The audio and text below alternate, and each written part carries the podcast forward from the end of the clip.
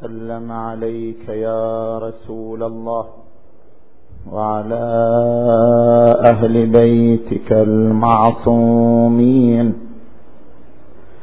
المنتجبين المظلومين يا ليتنا كنا معكم فنفوز فوزا عظيما أعوذ بالله من الشيطان الغوي الرجيم. بسم الله الرحمن الرحيم. ونريد أن نمن على الذين استضعفوا في الأرض ونجعلهم أئمة ونجعلهم الوارثين. آمنا بالله صدق الله العلي العظيم. تعرض بعض الكتاب لبعض الشبهات في مسألة الإمام المنتظر عجل الله فرجه الشريف. ونحن نتعرض لأهم هذه الشبهات والإجابة عنها. الشبهة الأولى وهي تتضمن ثلاث فقرات. الفقرة الأولى أن الإمامية ومنهم الشهيد الإمام الصدر قدس سره اعتمدوا في إثبات ولادة الإمام المهدي عجل الله فرجه الشريف على روايات النواب الأربعة. العمري وابنه والحسين بن روح وعلي بن محمد السمري. وروايات هؤلاء لا يمكن الاعتماد عليها لأنهم يجرون النار إلى قرصهم.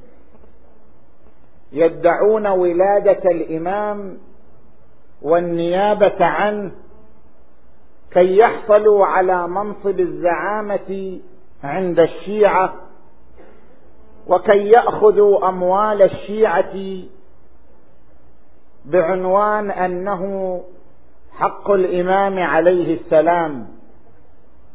فدعواهم أن هناك إماما وأنهم نواب عنه. لا يعتمد عليها لأنها دعوى مريبة وموطن للتهمة. الفقرة الثانية من هذه الشبهة أن هناك بعض الروايات التي اعتمد عليها الشيخ المجلسي صاحب البحار صاحب البحار أعلى الله مقامه اعتمد على بعض الروايات في إثبات ولادة الإمام ورواة هذه الروايات من المعتقدين بالولادة. هم جماعة اعتقدوا بولادة الإمام وساقوا هذه الروايات إثباتا لمعتقدهم. فإذا كانوا قد ساقوا هذه الروايات إثباتا لمعتقدهم فكيف نعتمد على رواياتهم؟ المفروض أن نأخذ الرواية من طرف محايد لا من طرف يدعي هذه العقيدة ثم يسوق الرواية دليلا على صحة معتقده.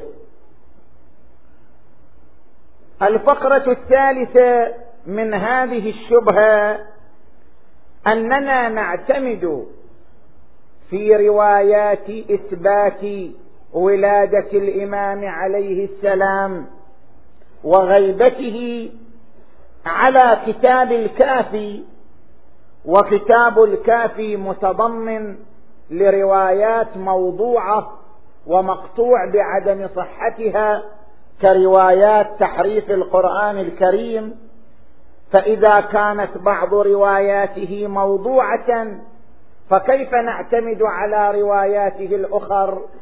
وكيف يحصل لنا الوثوق برواياته الأخرى؟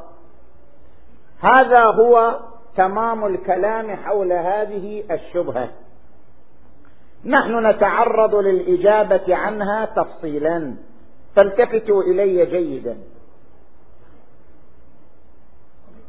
الملاحظة الأولى على هذه الشبهة أن ما يذكره علماء الأصول أن خبر الثقة حجة. متى ما كان المخبر ثقة فخبره حجة يعني يعتمد عليه ويؤخذ به. واحتمال أنه متهم أو احتمال أن له قصد وراء خبره. أو احتمال أن له دواعي وأهداف وراء خبره لا يعتمد على هذه الاحتمالات ولا يعتنى بها ما دام المخبر ثقة. والدليل على ذلك الآية القرآنية والبناء العقلائي. أما الآية القرآنية فقوله تعالى إن جاءكم فاسق بنبأ فتبينوا أن تصيبوا قوما بجهالة فتصبحوا على ما فعلتم نادمين. هذه الآية تتضمن منطوق ومفهوم. منطوقها جملة شرطية إن جاءكم فاسق بنبأ فتبينوا. يعني خبر الفاسق لا يؤخذ به ولكن يتبين صحته وعدم صحته. مفهومها أنه لو جاء بالخبر عادل فلا يتبين. الذي يتبين منه هو خبر الفاسق. وأما لو جاءنا بالخبر إنسان عادل فخبر العادل يؤخذ به من دون تبين. يعني لا حاجة إلى أن تتبينوا أن خبره صحيح أو ليس بصحيح. ما دام عادلا فيؤخذ بخبره ولا يعتنى بالاحتمالات والشكوك. احتمال أنه يقصد شيء احتمال عند أهداف أخرى احتمال عند دواعي أخرى. مقتضى إطلاق الآية المباركة من حيث مفهومها أن الجائي بالخبر إن كان عادلا فلا يتبين خبره بل يؤخذ به ويعول عليه. فخبر الثقة يؤخذ به ولا يبالى بالشكوك والأوهام. والدليل الثاني هو بناء العقلاء. انت الآن شوف المرتكز العقلاء شوف سيرة العقلاء كيف يتعاملون مع الأخبار. لو جاء إنسان مريض مثلا بمرض القلب إلى طبيب متخصص في القلب في أمراض القلب قال الطبيب للمريض أنا عندي علاجك. أنا إنسان أعرف مرضك وأنا قادر على علاجك وقادر على تخليصك من هذا المرض. طيب هذا الطبيب ثقة وأخبر أنه قادر على علاج هذا المرض وقادر على تحديد الدواء. فلو توقف المريض وقال لا لعل عنده غرض من هذا الكلام. لعله يريد أن يأخذ أموال من عندي. لعله إنما قال لي أنا طبيبك وعندي علاجك وتشخيص دوائك. لعل غرضه أن يأخذ أموالي من خلال العلاج. فأنا لا أعمل بخبره ولا أعتمد عليه. ألا يلومه العقلاء؟ يكون موقع الملامه بين الناس. يقول له هذا طبيب ماهر صاحب اختصاص. وإنسان ثقة قال مرضك كذا وعلاجك كذا فلماذا لا تعتمد عليه؟ فقلنا هو متهم عندي لعل عنده قصد لعل يريد أن يأخذ أموال من عندي. يقول العقلاء هذا الاحتمال لا يعتنى به. المهم أنه طبيب ثقة ما دام ثقة فيعول على خبره ويؤخذ بكلامه. المفروض أن النواب الأربعة قبل أن قبل أن يقولوا بأنهم نواب كانوا معروفين بين الشيعة بجلالتهم ووثاقتهم وزهدهم وورعهم. كانوا معروفين بين المسلمين آنذاك بالجلالة والوثاقة. ولذلك لما ادعوا أن هناك إماما وأنهم نواب عنه ما توقف العلماء. هناك علماء كانوا أعلم منهم. كان في تلك الفترة فقهاء للشيعة أعلم من هؤلاء النواب الأربعة. الأشعريون في قوم والصدوق والد الصدوق في قوم وغيرهم من علماء الشيعة في ذلك الوقت. كانوا فقهاء معروفين. مع ذلك لما أخبر النواب الأربعة أنهم نواب عن الإمام اعتمدوا عليهم. وامروا الشيعة بالرجوع إليهم ولم يتوقفوا ولم يقولوا هؤلاء يجرون النار إلى قرصهم ولعل ولعل عندهم دواعي ولعل عندهم أغراض وراء ذلك. علماء الشيعة آنذاك لم يعترضوا عليهم بأي اعتراض بل سلموا بكلامهم وأصبحت الشيعة ترجع إلى هؤلاء النواب الأربعة في مسائلها وأحكامها وقضاياها الدنيوية والمادية من دون معارضة بل بتأييد علماء الشيعة آنذاك. اذا وثاقة المخبر هي مناط حجية خبره. هذه الملاحظة الأولى. الملاحظة الثانية يا إخوان ما هو الميزان في كون الخبر صحيحا سندا؟ يعني كيف نعرف أن هذا الخبر صحيح بحسب السند أو ليس بصحيح؟ كيف نعرف أن سند الخبر صحيح أم ليس بصحيح؟ الميزان أن نرجع إلى أقوال علماء الرجال. هذا الخبر إلى رواة أليس كذلك؟ رواه الحميري عن الجعفري مثلا عن زرارة عن فلان عن فلان. هذا سند يشتمل على عدة رجال. هؤلاء الرجال نرجع إلى تراجمهم في كتب علم الرجال. فإذا قرأنا تراجمهم في كتب علم الرجال ووجدنا علماء الرجال ينصون على وثاقتهم أن هؤلاء الرواة ثقات. إذا نص علماء الرجال على وثاقة الرواة ثبت لنا أن هذا الحديث حديث صحيح سندا لأن رواته ممن وثقهم علماء الرجال. أما هل الراوي يعتقد بعقيدة معينة أو لا يعتقد؟ هذا لا ربط له بقبول الخبر. لا ربط له بكون الخبر صحيح. سندا أو ليس بصحيح. إذا اعتقد مثلا بعض الرواة بعقيدة معينة ثم أخبرنا بخبر يؤيد عقيدته ويدل على صحة عقيدته. وراجعنا كتب الرجال ووجدنا أن هذا الخبر أن هذا الراوي ثقة. ومعتمد عليه عند علماء الرجال يؤخذ بخبره. ولا يشترط أن تكون عقيدته موافقة للخبر أو مخالفة للخبر. هذا شرط لم يشترطه علماء الرجال أصلا. ولذلك سنذكر الآن من بعض الأخبار أخبار المعروفين بين الطائفة بأنهم علية الرواة وثقة الرواة.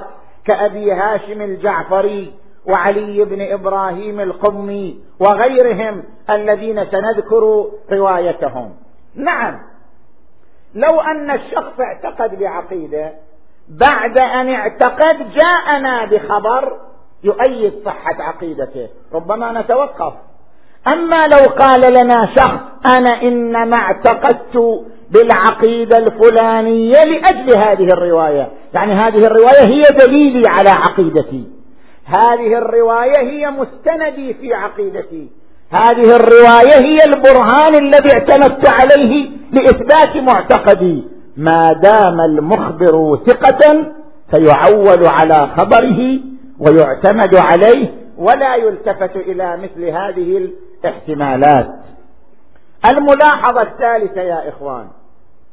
غريب من هذا الكاتب أن يقول كيف نعتمد على روايات الكافي والحال بأن في الكافي روايات غير صحيحة كروايات تحريف القرآن؟ علينا أن لا نعتمد على رواياته لأنها محل شك. لاحظوا يا إخوان. أولا هذا الكاتب نفسه اعتمد على كتاب النوبختي وهو كتاب فرق الشيعة واعتمد على كتاب الأشعري القمي في كتابه الفرق والمقالات. اعتمد على هذين الكتابين في إثبات الحيرة بعد الإمام العسكري أن الشيعة وقعوا في حيرة. أثبت أن الشيعة وقعوا في حيرة بعد وفاة الإمام العسكري اعتمادا على أي كتاب؟ اعتمادا على هذين الكتابين. والحال بأن هذين الكتابين كما يشتملان على روايات صحيحة يشتملان على روايات موضوعة أيضا. إيش معنى بس وقفت هي على الكافي؟ أنت الآن اعتمدت على كتاب الفرق للنوبختي واعتمدت على كتاب الفرق والمقالات للأشعري القمي وهما كالكافي. فيهما روايات صحيحة وفيهما روايات غير صحيحة. فيهما روايات مطابقة للواقع فيهما روايات مخالفة للواقع. ومع ذلك أنت اعتمدت عليهما في إثبات وقوع حيرة عند الشيعة بعد وفاة الإمام العسكري. فكيف صح لك أن تعتمد على كتاب فيه قسمين من الروايات؟ روايات صحيحة وروايات غير صحيحة. كيف صح لك ذلك؟ وثانيا لا يشترط في الاعتماد على الكتاب أن تكون جميع رواياته صحيحة. لأن إحنا ما نعتمد على الكتاب نعتمد على الرواية نفسها. كل رواية رواية نأخذها بمفردها. ما يهمنا في هذا الكتاب ما هو. نأخذ الرواية نقرأ سندها نتابع سندها في كتب الرجال. إذا كان سندها موثقا في كتب الرجال أخذنا بها وإلا فلا. أما وجود روايات غير صحيحة في نفس الكتاب فليكن. ما دامت هذه الروايات معتبرة وموثقة في كتب علم الرجال نعتمد عليها. وإلا فعلى كلام الكاتب لا يبقى كتاب من كتب المسلمين يؤخذ منه حديث واحد. بعد ما عندنا كتاب صح لا؟ لأن جميع كتب المسلمين كما تشتمل على روايات صحيحة تشتمل على روايات موضوعة أو مقطوع بعدم صحتها.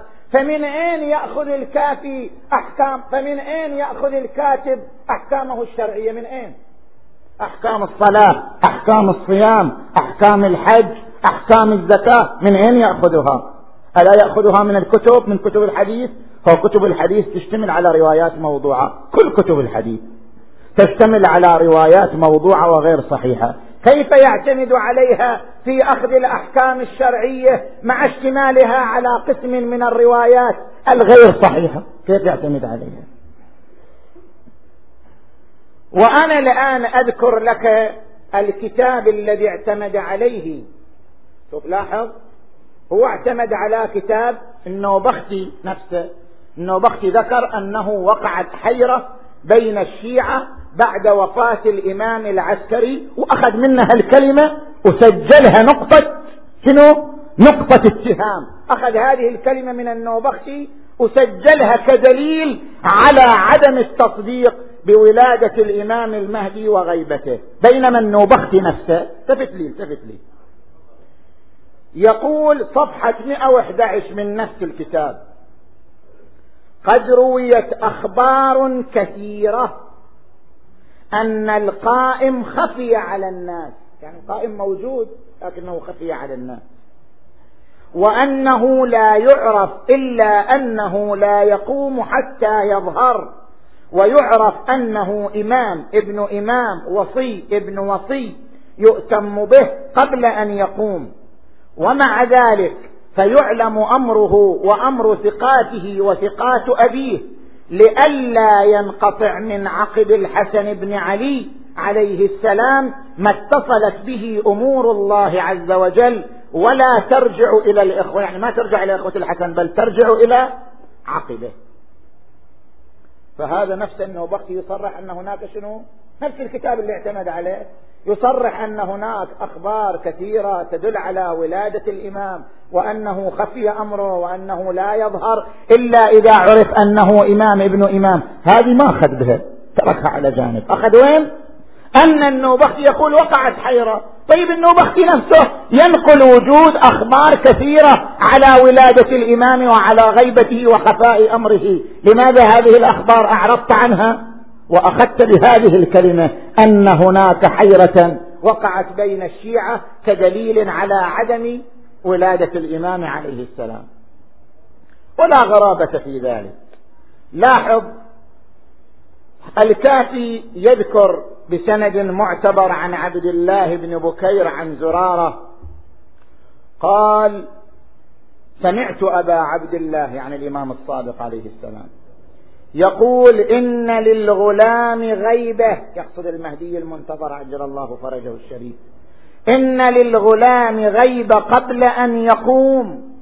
قلت لم قال يخاف على نفسه. ثم قال يا زرارة وهو المنتظر الذي يشك في ولادته.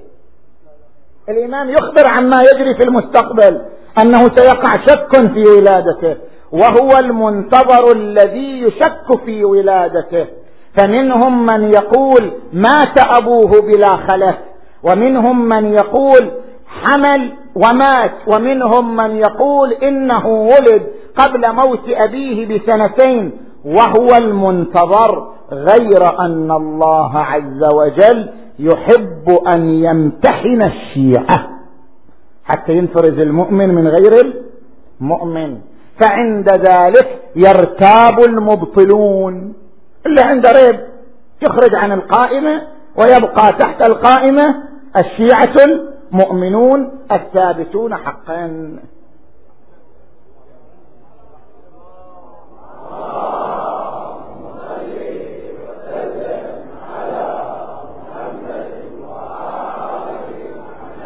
الملاحظة الرابعة وهي المهمة. ركزوا معي. أنا الآن أقيم لك أدلة كافية ووافية على ولادته وعلى وجوده عجل الله تعالى فرجه الشريف. العقلاء إذا بحثوا عن وجود شخص كيف ثبتوا وجوده؟ يعني مثلا الآن إحنا ما ندري هل ولد للنبي ولد اسمه إبراهيم أو لا؟ مثلا. لا ندري أن هناك ولدا للنبي صلى الله عليه وآله اسمه إبراهيم أو ليس له. كيف نثبت ذلك؟ ما هي الطرق لإثبات أن هناك ولد اسمه إبراهيم؟ ما هي الطرق؟ الطريق الأول أن يخبرنا من رآه. اللي شافه يقول نعم رأيت ولدا للنبي اسمه إبراهيم. ويكون إخبار من رآه إذا كان المخبر ثقة دليلا على وجوده. الطريق الثاني علماء الأنساب. طيب علماء الأنساب شو شغلهم؟ علماء الأنساب إذا ترجموا للنبي وذكروا أن من أولاده إبراهيم. عرفنا أن هناك ولدا له يقال له إبراهيم لأن علماء التراجم والأنساب نصوا على ذلك. الطريق الثالث اعتراف من ينكر أو اعتراف من يخاصمنا بالموضوع. افترض مثلا إنسان مثلا ينكر يقول لا ليس للنبي ولد النبي لم ينجب إلا بنتا أو النبي لم ينجب إلا بنات. زين؟ إحنا نقول له لا. كان له ولد اسمه إبراهيم مات في زمان أبيه. إذا رأينا في ثنايا كلام هذا الشخص المنكر اعتراف بوجود إبراهيم من حيث لا يشعر. أخذنا به كإقرار عليه. إذا رأينا في كلامه تعريفا أو اعترافا وإقرارا بوجود إبراهيم ساقه من حيث لا يشعر أخذنا به كحجة ضده. هذه الطرق كلها مشتملة ومجتمعة تثبت ولادة الإمام عليه السلام. الآن أقرأ لك هذه الطرق.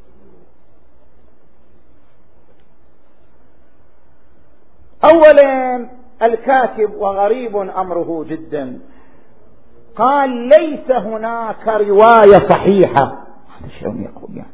ليس هناك رواية صحيحة على أسماء الأئمة الاثني عشر. يعني ماكو رواية على أن الرسول نص عليهم أو الإمام علي نص عليهم بأسمائهم. رواية صحيحة ما موجودة وخصوصا زين العابدين. يقول ما عليه أي رواية صحيحة. هم وروايات كثيرة يمكن لكم أن ترجعوا إليها في كتاب الكافي وكتاب إكمال الدين للصدوق. نحن نذكر هذه الرواية. الصدوق روى بإسناد صحيح عن عبد الله بن جندب عن موسى بن جعفر. لاحظ هذه الرواية. هذا فيها تعليم. تعليم من قبل الإمام موسى بن جعفر للشيعة الإمامية. عن الإمام موسى أنه قال تقول في سجدة الشكر. يعني إذا سجدت تقول في سجدة الشكر. هذا قال الإمام موسى بن جعفر قبل أن يولد.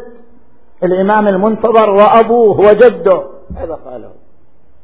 تقول في سجدة الشكر اللهم إني أشهدك وأشهد ملائكتك وأنبياءك ورسلك وجميع خلقك أنك أنت الله ربي. والإسلام ديني ومحمدا نبيي وعليا والحسن والحسين وعلي بن الحسين ومحمد بن علي وجعفر بن محمد وموسى بن جعفر وعلي بن موسى ومحمد بن علي وعلي بن محمد والحسن بن علي والحجة بن الحسن أئمتي.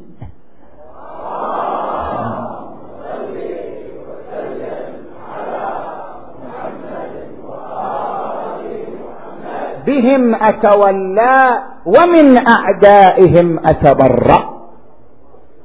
ذكره صاحب الوسائل في الجزء السابع صفحة الخامسة عشر. زين. نجي الآن إلى للطرق لإثبات ولادة الإمام ووجوده. الطريق الأول كما قلنا إخبار من رآه. من رآه إذا كان مخبر ثقة يؤخذ به. الشاهد الأول الرواية المعتبرة عن أبي هاشم الجعفري في أصول الكافي الجزء الأول صفحة 328 قلت لأبي محمد من هو أبو محمد؟ الإمام العسكري. جلالتك تمنعني من مسألتك. يعني هيبتك ما تخليني أسألك هذا السؤال. جلالتك تمنعني من مسألتك فأذن لي أن أسألك. فقال سل قلت يا سيدي هل لك ولد؟ قال نعم. قلت فإن حدث بك حدث فأين أسأل عنه؟ قال سل عنه بالمدينة فإنك تراه. إذا صار. الخبر الآخر المعتبر عن محمد بن علي بن بلال. أيضا في أصول الكافي الجزء الأول صفحة 328 باب 76 قال خرج إلي من أبي محمد هذا وكيل من وكلاء الإمام. خرج إلي من أبي محمد قبل مضيه يعني قبل وفاته بسنتين يخبرني بالخلف من بعده. ثم خرج إلي من قبل مضيه بثلاثة أيام يخبرني بالخلف من بعده. إذا هذه روايات تؤكد على ولادة الإمام وأن له ولد وأن له خلف وهي روايات معتبرة. السيدة حكيمة بنت الإمام الجواد عمة الإمام العسكري. هذه هي التي تولت أمر نرجس يعني هي القابلة التي تولت أمر نرجس أم الإمام وقت شنو؟ وقت ولادتها. أخبرتنا برؤية الإمام عليه السلام وأنها هي التي ولدت وليت أمر ولادته وأنها رأته بعد ولادته مرارا راجع كمال الدين للشيخ الصدوق. الجزء الثاني صفحة 424 وأصول الكافي الجزء الأول صفحة 330 باب 77 حديث ثلاثة. ترى هذا الأمر. من الروايات أيضا. عبد الله بن جعفر الحميري قال اجتمعت أنا والشيخ أبو عمرو يعني محمد بن عثمان رحمه الله عند أحمد بن إسحاق فغمزني أحمد. قال لي اسأله اسأل الشيخ أبو عمرو. اسأله عن الخلاف فقلت له يا أبا عمرو أريد أن أسألك عن شيء وما أنا بشاك فيه وإنما أريد أن أسألك عن إلى أن قال. سل. فقلت له أنت رأيت الخلف؟ رأيت الإمام بنفسك؟ من بعد أبي محمد عليه السلام فقال إي والله ورقبته مثل ذا وأشار إلى عنقه. قال يعني رأيت عنقه كهذا العنق وصف طريقة عنقه. هذه الرواية يرويها هذه الرواية يرويها أصول الكافي الجزء الأول صفحة 329 أيضا الشيخ الصدوق بسند صحيح يروي عن الحميري قلت لمحمد بن عثمان العمري رضي الله عنه أسألك سؤال إبراهيم جل جلاله أسألك سؤال إبراهيم لربه جل جلاله حين قال رب أرني كيف تحيي الموتى؟ قال أولم تؤمن؟ قال بلى ولكن ليطمئن قلبي أسألك عن صاحب هذا الأمر هل رأيته؟ قال نعم وله رقبة مثل ذي. وأشار بيده إلى عنقه. إذا هذا هو الدليل الأول والطريق الأول وهو إخبار من رآه. إخبار من رآه دليل على ولادته ووجوده. الطريق الثاني علماء النسب. علماء النسب هم أخبار هم أهل الخبرة في مجالهم. يعني مثلا أضرب لك مثال. إحنا الآن مثلا إذا اختلفنا أكو كهف لأصحاب الكهف في دمشق أو لا؟ مثلا. وقع الخلاف أن في دمشق هل يوجد كهف لأصحاب الكهف أو لا؟ كيف نثبت ذلك؟ بالرجوع إلى علماء الآثار ليس كذلك؟ علماء الآثار أهل اختصاص. فإذا شهد علماء الآثار قالوا نعم ما يوجد في دمشق من الكهف هو الكهف المنتسب لأصحاب الكهف. ألا يعتمد على كلامهم؟ طبعا يعتمد على كلامهم لأنهم أهل اختصاص بهذا الأمر. كما نرجع للأطباء في مجال اختصاصهم نرجع للمهندسين في مجال اختصاصهم نرجع لعلماء الآثار في مجال اختصاصهم نرجع لعلماء الأنساب في مجال اختصاصهم. علماء الأنساب ماذا يقولون؟ هذا مجال اختصاصهم. أن السابع أبو نصر سهل بن عبد الله البخاري من أعلام القرن الرابع الهجري وهو من أشهر علماء النسب المعاصرين للغيبة للغيبة الصورة غيبة الإمام. قال في كتابه سر السلسلة العلوية صفحة 39 قال بأن الإمام بأن الإمام العسكري عليه السلام ولد ولدا وهو محمد وهو الحجة. هذا لا ليس من الشيعة وهو من علماء الأنساب المعروفين. ذكر هذا في كتابه. راجعها سر السلسلة العلوية صفحة 39 كما قلنا. الثاني العمري السيد العمري من النساء من العلماء الأنساب ومن أعلام ومن أعلام القرن الخامس الهجري. في كتابه المجدي في أنساب الطالبيين صفحة 130 قال مات أبو محمد يعني الإمام العسكري. وولده محمد من نرجس معلوم عند أصحابه وثقات أهله وسنذكر حال ولادته والأخبار التي سمعناها بذلك. هذا ينص على وجوده. راجع الفخر الرازي الشافعي المتوفى سنة 606 هجرية. قال في كتابه الشجرة المباركة في أنساب الطالبية صفحة 78 تحت عنوان أولاد العسكري. قال أما الحسن العسكري فله ابنان وبنتان. الابنان أحدهما صاحب الزمان محمد عجل الله فرجه والثاني موسى درج في حياة أبيه درج يعني شنو؟ مات في حياة أبيه ولم يبقى. وذكر البنتين بعد ذلك.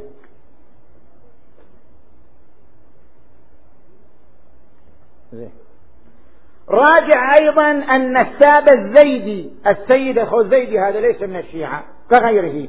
السيد أبو الحسن محمد اليماني الصنعاني من أعيان القرن الحادي عشر. ذكر في كتابه روضة الألباب لمعرفة الأنساب. صفحة 105 ذكر في هذا الكتاب وخلف خمسهم الإمام العسكري والحسين كذا ثم قال وخلف العسكري محمدا وهو المنتظر عند الإمامية. يعني هو يعترف بوجوده إنما يقول هذا هو المنتظر عند الإمامية. راجع أيضا من علماء الأنساب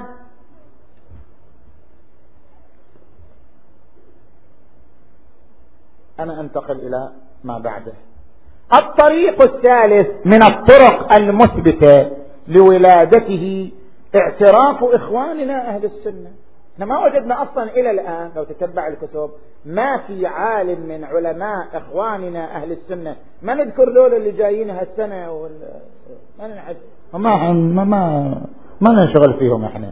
راجع علماء إخواننا أهل السنة اللي عاصروا تلك الفترة يعني فترة الإمام المهدي فترة الغيبة الصغرى لم يذكر واحد منهم عدم وجوده ما في نفي ابدا. جميع المؤرخين من إخواننا أهل السنة لم نجد عالما أو مؤرخا منهم نفى وجود الإمام عليه السلام وقال أن ما تدعيه الرافضه كذب وأنه ليس بموجود. وإلا لو كانوا لا يرون وجوده وينفون بعد هذه حجة زينة لو لا؟ لو لم يكن موجودا وكان ما يدعيه الشيعة مجرد كذب واختلاق لكانت حجة جيدة لضرب الشيعة وللطعن فيهم. ما وجدنا أحدا من علماء أو مؤرخي إخواننا أهل السنة من القديم وفي تلك الفترة ينفي وجود الإمام بل بالعكس رأينا المؤرخين والمحدثين منهم يثبتون وجوده. الآن أقرأ له ابن الأثير الجزري المتوفى سنة 630 يقول في كتابه الكامل في التاريخ الجزء السابع صفحة 274 في حوادث سنة 260 للهجرة. يقول وفيها يعني في هذه السنة توفي أبو محمد العلوي العسكري وهو والد محمد. وسلم على محمد فهذا يذكر وجوده وينص عليه. ابن قبل أن أذكر هذا أكو كتاب جيد اسمه كتاب الدفاع عن الكافي. للسيد سامر العميدي أو العميدي من أهل اليمن. هذا ذكر في كتابه الدفاع عن الكافي الجزء الأول صفحة 568 ذكر في كتابه مئة وثمانية وعشرين شخصا من أهل السنة الذين اعترفوا بولادة الإمام وبوجوده. راجع هذا الكتاب كما ذكرنا رقم الصفحة. وأولهم أبو بكر محمد بن هارون الروياني المتوفى سنة 307 يعني اللي كان معاصر للإمام عليه السلام في غيبته الصغرى في كتابه المسند. وآخرهم الأستاذ المعاصر يونس أحمد السامرائي في كتابه سامراء في أدب القرن الثالث الهجري المطبوع سنة 1968 ذكر ذلك أيضا. ابن خلكان المتوفى سنة 681 قال في وفيات الأعيان أبو القاسم محمد بن الحسن العسكري ثاني عشر الأئمة الاثني عشر عند الإمامية. ولد يوم كذا وسنة كذا نص على ولادته راجع وفيات الأعيان الجزء الرابع صفحة, صفحة 176 أيضا الذهبي المتوفى سنة 748 هجرية اعترف بولادة الإمام وبوجوده في ثلاثة من كتبه. راجع كتابه العبر في خبر من غبر الجزء الثالث صفحة 31 يذكر فيها يقول وفي سنة 256 ولد محمد ابن الحسن بن علي الهادي أبو القاسم الذي تلقبه الرافضة بصاحب الزمان. ما يهمنا يلقب الرافضة شنو المهم أنه اعترف بوجوده وبولادته.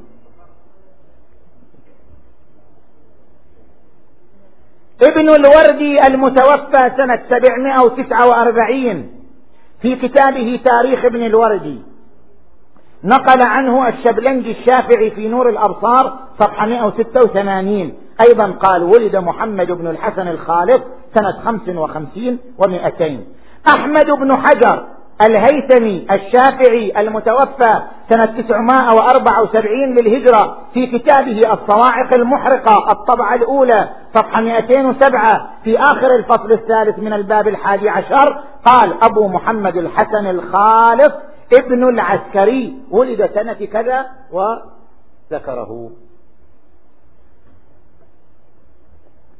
والوقت بعد ما يسعني أنا في الإكمال.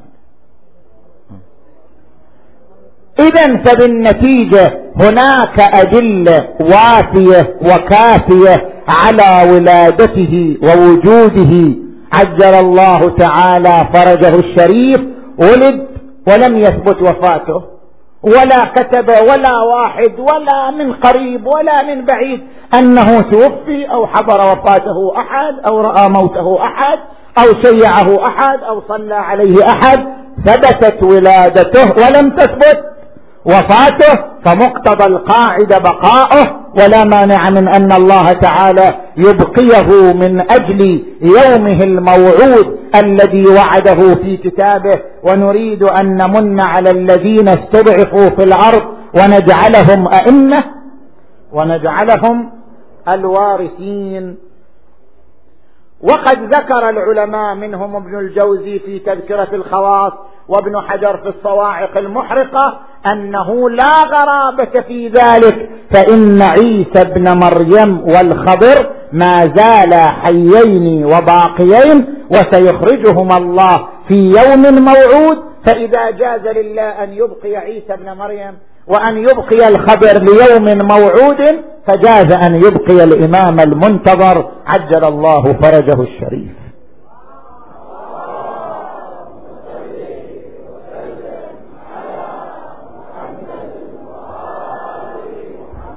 يخرج كما في الرواية يحمل الراية البيضاء التي كتب عليها يا لثارات الحسين. يا لثارات الحسين يعني أنا على طريق الحسين. كان طريق الحسين طريق الجهاد وأنا على الطريق نفسه. كان طريق الحسين طريق الدفاع والنضال دون المبادئ والعقيدة وأنا على الطريق نفسه وعلى الخط نفسه. الإمام المنتظر. الإمام المنتظر الذي يقول يا لثارات الحسين هو بنفسه يواظب على زيارة الحسين.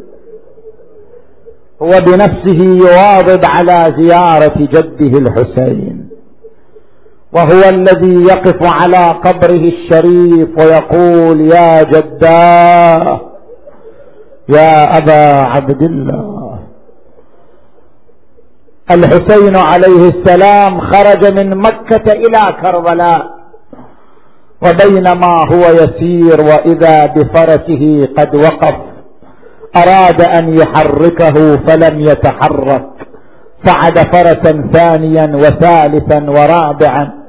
فلم تتحرك سأل أصحابه ما اسم هذه الأرض؟ قالوا تسمى نينوى. قال هل لها اسم غير هذا؟ قالوا تسمى وادي الفرات. قال هل لها اسم غير هذا؟ قالوا تسمى كربلاء. فحينئذ تنفس الصعداء وقال انزلوا انزلوا. ها هنا ها هنا محط رحالنا ها هنا تقتل رجالنا. ها هنا تذبح أطفالنا. ها هنا تحرق خيامنا. يا زينب يا سكينة اسمعنا هذا النداء. ها هنا يصعد الشمر على صدري. ويضع سيفه في نحري. ثم أنزل القوم وطنب خيامه بأبي وأمي. نزلوا خيموا بتلك بتلك البقعة. وما هي إلا أيام وإذا الجيوش قد أحاطت بهم. من كل ناحية ومكان سدوا عليهم الفضاء بكثرة الجنود والمقاتلين. خرجت العقيله زينب صارت كلما رمت بطرفها رأت الجيوش واقفة. أحدقوا بهم أحدقوا بالخيام أحدقوا بالفرات. أقبلت إلى الحسين ابن أمي. ابن أمي ارى الجيوش احاطت بنا من كل جهة. يقول ملا علي بن فايز ها شافت العسكر وأصبحت زينب حزينة. نادت على العباس يا حامي الضعينة شورع لوالينا يردنا. أنا مرتابة من القضية ها شورع لوالينا يردنا للمدينة. قبل المسا يمسي وقبل ما يهود الليل. جاوبها أبو فاضل. يقبل أبو فاضل؟ قالها أنا ما أقدر أتقدم لأخوي حسين. بالشور والأرض هذه كربلاء والشهر. عاشور فوز شهادة ومرجلة ونور. على نور. اليوم يوم المرجلة وعز الرجاجيل خوفي يقول حسين ما شاروا علي الا من الذلة وخوف من المنية وأنا أخوش اليوم جيدوم السرية الموت ما هذا ولا خيالة الخيل قالت عرفت بالحرام. يا أخوي وافي قال هل تهيجين ولا يديش؟ بقلبك الخاف ما يروعني طعن الرماح وضرب لس بس اطلب من الله يسلم لي. نحمل على العسكر وذكرهم ابوه قالت عرفت بالحرام يا أخوي وافي. وقطع الذنب هذا الذي منا مخا اليوم ابن عزة وبعد كام؟ مدري شوافي. يا أهل يرد الخيل لا هجمت عليه يا رسول الله لو عاينتهم وهم ما بئن. يا الله. بحق الحسين الوجيه وجده وأبيه وأمه وأخيه والتسعة المعصومين من بنيه تقبل أعمالنا يا الله واشف مرضانا ومرضى المؤمنين والمؤمنات اقض حوائجنا وحوائجهم وفقنا والمؤسسين والمؤمنين والمؤمنات لما تحب وترضى وارحم أمواتنا وأمواتهم وإلى أرواح أموات الجميع بلغ ثواب الفاتحة. قبلها الصلوات